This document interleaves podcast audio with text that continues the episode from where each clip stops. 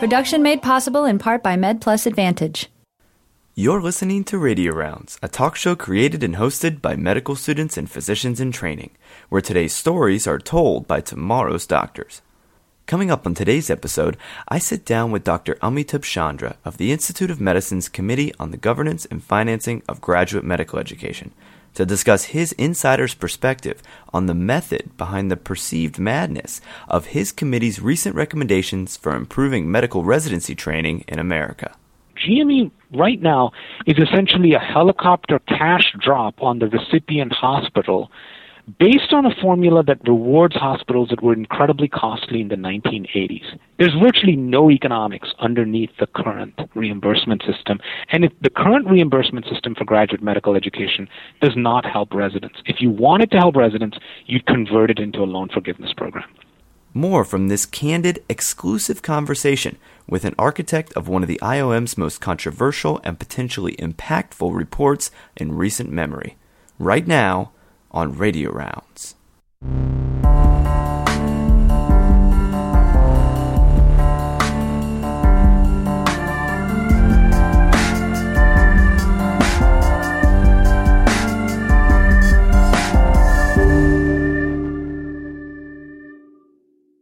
Welcome to Radio Rounds, everyone. I'm John Corker. Today, we continue our exploration of the meaning and potential impact of a recent landmark report published by the Institute of Medicine's Committee on the Governance and Financing of Graduate Medical Education, or GME. As a reminder from part one of this series, the Institute of Medicine is an independent nonprofit organization that works outside of government to provide unbiased and authoritative advice to decision makers and the public. According to its website, the IOM quote, asks and answers the nation's most pressing questions about health and healthcare.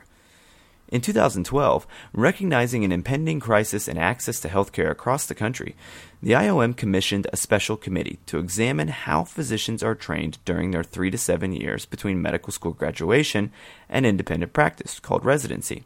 Recently, after two years of research and debate, the IOM committee finally published their recommendations for an improved, more sustainable GME program. These recommendations have been highly controversial, including but not limited to calling for a freeze and a 10 year phase out of federal support for GME, increased accountability and transparency measures for this support, and for the creation of two new federal committees to oversee the governance and financing of GME going forward. Today, in part three of this ongoing series, I sit down with Dr. Amitabh Chandra, one of the authors of the IOM's recent report on graduate medical education that meets the nation's health needs.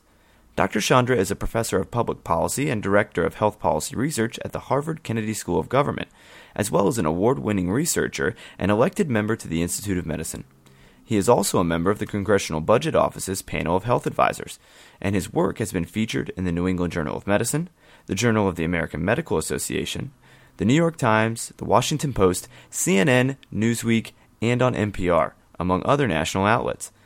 I started off the interview by asking Dr. Chandra to share his insider's perspective on the specific problem with which his committee was tasked to address with its recommendations. Dr. Chandra, welcome to Radio Rounds. Thank you. Delighted to be here. So, if you could start off just by telling us, from an insider's perspective, what was the overarching goal of the IOM's Committee on Governance and Financing of Graduate Medical Education, and, and how did you become involved in the process of writing the report? So the charge to the IOM committee was to review the financing and governance of graduate medical education and make recommendations for improving it. The overarching task was to figure out the extent to which today's GME system is helping to produce a workforce that is ready to deliver the kind of care that we would like um, physicians to deliver tomorrow. The committee recognized very early on that GME by itself cannot really transform all of American healthcare, but it could play a substantially important role given the importance of how physicians are trained. And what was the problem then that was posed to the IOM committee? What was seen as deficient, if you will? If you could elaborate a little bit more on, um, you know, what was seen as needing to be improved in the current GME system. Well, think about it this way: current GME receives an enormous, absolutely enormous amount of taxpayer money. So there's a huge subsidy flowing from taxpayers to large academic medical centers to ostensibly produce residents. And then the question is, are we getting, what are we getting for the money, taxpayer money that we're spending on graduate medical education? The narrative that you will hear from the AAMC, which is a trade association, it's not a, you know, they're not thinking about patients or taxpayers. They're thinking about American um, this is the American Association of Medical Colleges, so it's going to represent the interests of, of medical colleges. Their view has historically been that we need GME dollars because there's going to be a physician shortage, and if you don't increase GME dollars, then that's going to exacerbate the physician shortage. Sometimes they will say that there is a geographic maldistribution of resources. So you have some physicians in some areas and, and less in others, and so you need GME dollars to do something about that maldistribution. The third motivation that they give us for GME financing is that these monies are actually valuable for clinical research. And then the fourth is that perhaps the patients who are seen in academic medical centers are sicker than average, and so the current reimbursement system doesn't adequately compensate academic medical centers for the caseload that they have to see. But at the end of the day, these are four arguments that the AAMC has made year after year, but we don't really know if they're right. We don't really know if these arguments withstand the kind of scrutiny that we would ask a pharmaceutical manufacturer or device manufacturer um, you know, gee, does your drug benefit? Is your drug so valuable that it should get $19 billion worth of funding? Sure, and it's it's exactly that uh, conclusion that was drawn in the report that there, at least in the words of the report, there was no credible evidence for a physician shortage, either current or impending across America uh, that's been so controversial because groups like the AAMC have been very vocal uh, for years, talking about both current and impending shortages uh, and advocating for expansion in, in, a number of areas through a, num- a variety of avenues. How exactly did the committee come to the conclusion that the evidence provided by AAMC and a number of other organizations really didn't cut it?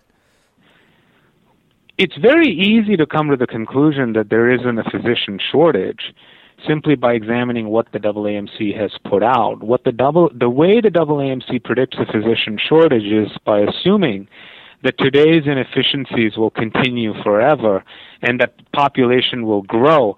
And so if you've got inefficient healthcare and more people needing inefficient healthcare, you're going to need more doctors. That's basically at the heart of their forecasting model. And with those assumptions, they're absolutely right. There will be a shortage of physicians.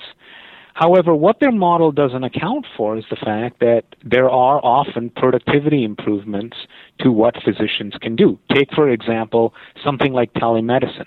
Telemedicine by itself is not the kind of productive innovation that's going to transform American healthcare, but it's an example of an innovation that would allow physicians to do more for less.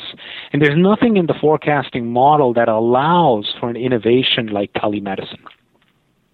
And so again, it's another way of saying if you've got a forecasting model that allows for no productivity improvements, then we will find shortages. If we had estimated a similar model for fax machines and corded telephones and coal, we would have found huge shortages. These models that have predicted enormous shortages of fax machines in the year 2014 because we never allowed for the technology of the internet to appear. Well, and that's a very interesting perspective. Uh, and and one of the other, uh, you know, if we can step back a little bit, one of the other points you made is is from the IOM's perspective, kind of re-exploring what we are getting uh, out of the enormous public contribution being made to, to the training of resident physicians. You know, you're an economist, and, and Dr. Uwe Reinhardt is also a, a famous economist who often uh, writes for the New York Times and other publications. Recently, uh, wrote an, an, opinion paper kind of challenging uh, the commonly held belief that, that the work of, of doctors, and specifically resident physicians, uh, constitutes a public good. Uh, that's another topic that I talked about with Dr. Grover uh, earlier in this series. What are your thoughts on on if and and how and and maybe not uh, the work of physicians and and uh, specifically resident physicians constitutes a public good or or as the distinction was made by Dr. Grover, at least a uh, a social good? Well, it is a social good to the extent that health is a social good. I don't know if the act of training residents by itself is a social good. It's really what they produce that's a social good. It's not a public good because in the language of economics, a public good is a good that you can't exclude other people from consuming.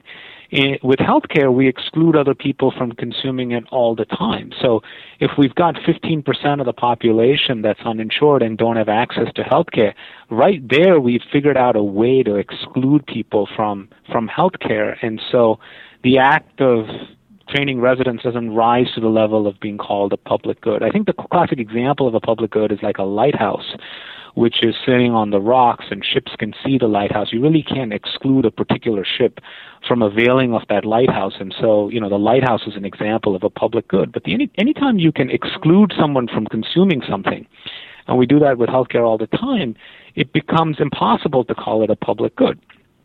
So now we start to cycle or circle or pedal backwards and, and we say, well, gee, maybe it's not a public good. Maybe it's a social good. What is a social good? Um, is a social good something that benefits a lot of people? Well, I mean, iPads then would be a social good. Is a social good something that helps people um, perform at their capabilities? Then education would be a social good. Is all of healthcare a social good?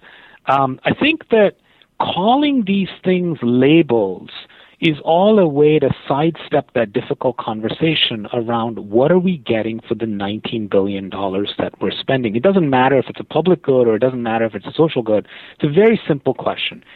$19 billion of taxpayer money go to American hospitals every year the reimbursement formulas for those for that money is antiquated. It's three decades old, and it makes absolutely no sense. It's hospitals get money for direct medical education in a way that compensates hospitals that had higher costs in the early 1980s. So if you were had sort of higher costs in the 80s, you get more money today. What economic model would justify that? So my role on the committee was really to ask questions like how do we build a case for the $19 billion that we're spending? How do we build a case as opposed to come up with labels for that case? Because the minute we come up with labels, then we don't have to do the difficult arithmetic. We can just sort of congratulate ourselves and say it's a public good, it's a social good, it's valuable, it's transformative, and not really answer the question which is on taxpayers' mind, which is for $19 billion, there's a lot of other wonderful things that we could purchase. We could purchase education, we could purchase health care, we could insure the uninsured, we could pay more for new medical innovations. Why should we pay for graduate medical education? Well, and, and what was the answer? Uh, you know, what, what conclusion, even if even if preliminary and perhaps incomplete, did you help guide the committee to as far as that, that overarching question of what are we getting from that $19 billion? So the economist's answer is that we really don't have any idea what we're getting for the $19 billion. Uh, that's not to say, that's different than saying we're getting nothing from the $19 billion. We just don't know. And it seems like that's an awful lot of money to be spending um, without knowing what we're getting. Now, a few things we do know. We do know that graduate medical education has nothing to do with the salaries of residents. That's been known for something like 60 years in economics. That if at the end of the day we want to help residents make it through residency and not be affected by the crushing medical debt that they confront, then the way to deal with that is a direct loan forgiveness program, a, structured a bit like the Pell Grant program, where we say to you, gee, you're a resident, you're a resident in an area that we want more residents in. Let's give you a direct loan forgiveness program or a grant that you can take to any hospital. That's not the way GME is structured right now. GME right now is essentially a helicopter cash drop on the recipient hospital based on a formula that rewards hospitals that were incredibly costly in the 1980s. There's virtually no economics underneath the current reimbursement system. And if the current reimbursement system for graduate medical education does not help residents, if you wanted to help residents, you'd convert it into a loan forgiveness program. So, would that loan forgiveness program or those, those uh, grants be in addition to the resident physician salary or in lieu of? It would be in addition to. Okay. Uh, and you mentioned that that will be a way to, to help resident physicians get through residency. Uh, but right. Take- Here's what I worry about with today's medical students. You guys are really smart. You have lots of options. You could enter a extremely lucrative career in law and finance. And my guess is that it would be even more lucrative to enter law and finance than it would be to enter medicine. We and always so, say if you want to make money, don't enter medicine these days. There's a lot yeah. easier ways to make it. Well, if as you know, you've read my research. I mean, I've shown that physicians have really seen no real increase in their earnings since the since about the year 2000. So physicians' earnings in real terms have stayed completely flat, and that's not true of the rest of the economy. So we need to make sure that the best and the brightest are going into medicine all the time. The current system of encouraging the best and the brightest to go into medicine is not going to achieve that.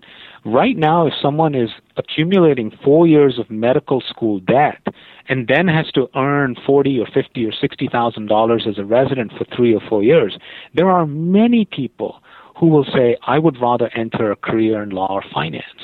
So if we want the best and the brightest to go into medicine, what we need to do is create incentives for them.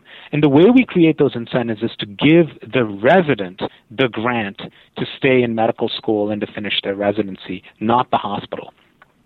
So you mentioned some really uh, intriguing ideas for, for not only how to help get residents through residency, but also at the front end to encourage you know the best and the brightest and, and ostensibly the most diverse uh, applicant pool to medical school. But let's talk about those thousands of medical students now each year uh, that aren't matching into residency because of this disconnect between uh, highly skilled graduating medical students and the number of residency positions available. Is that disconnect addressed at all in the IOM report? Uh, and how do you think think that these medical students should approach uh, their increasingly uncertain future?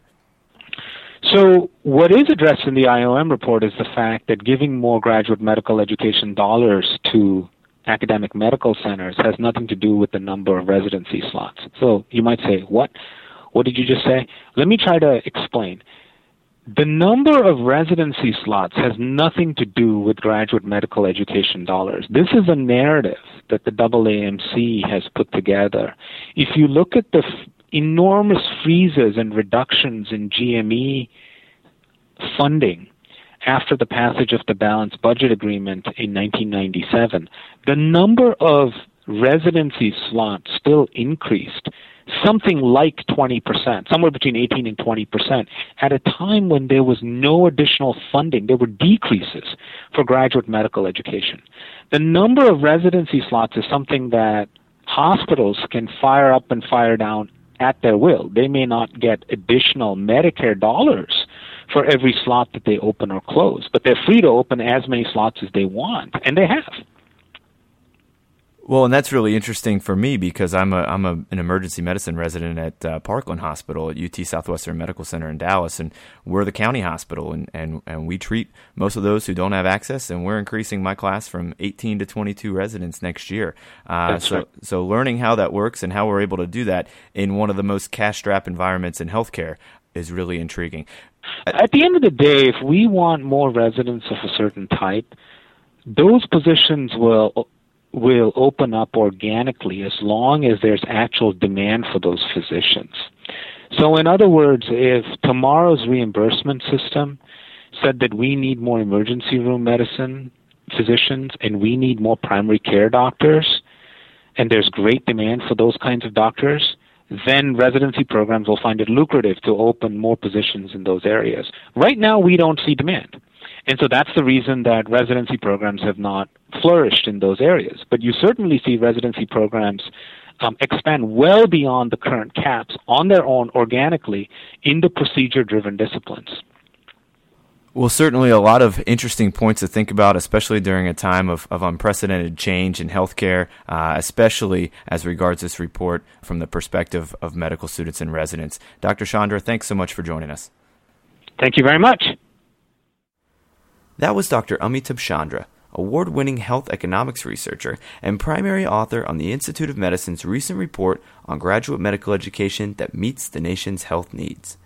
For more information on the IOM, a complete rundown of their report on GME, as well as a helpful webinar hosted by the chairwomen of the committee, please visit our website, www.radiorounds.org, where we'll include a direct link to the appropriate portion of the Institute of Medicine website. Join us in the coming weeks as we switch gears a bit and take a look at the growing Ebola crisis worldwide. Radio Rounds correspondent Dr. Imran Ali will sit down for an exclusive interview with Dr. Anthony Fauci, a global leader in the response to this epidemic and director of the National Institute on Allergies and Infectious Disease, which is beginning phase 1 clinical trials for an Ebola virus vaccine. In the meantime, remember that you can download podcasts of all past episodes. Just search the iTunes Store for Radio Rounds or visit www.radiorounds.org. You can also contact our team via email, like us on Facebook, and follow us on Twitter. All of that information at radiorounds.org. Production made possible in part by MedPlus Advantage, providing group disability and life insurance to students and residents through participating educational institutions. Visit us at medplusadvantage.com. AMA Insurance is pleased to introduce an individual disability insurance plan called Essentials for MedPlus Advantage participants.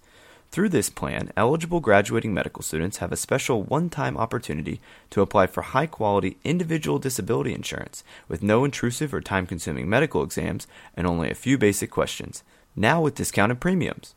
Apply now as the enrollment period ends soon. Of course, please remember that the views and opinions expressed on Radio Rounds are not representative of the views and opinions of the partners of Radio Rounds. Thanks so much for joining us, everyone, and have a great week. For our entire staff here at Radio Rounds, I'm John Corker, and one day, I'll be your doctor.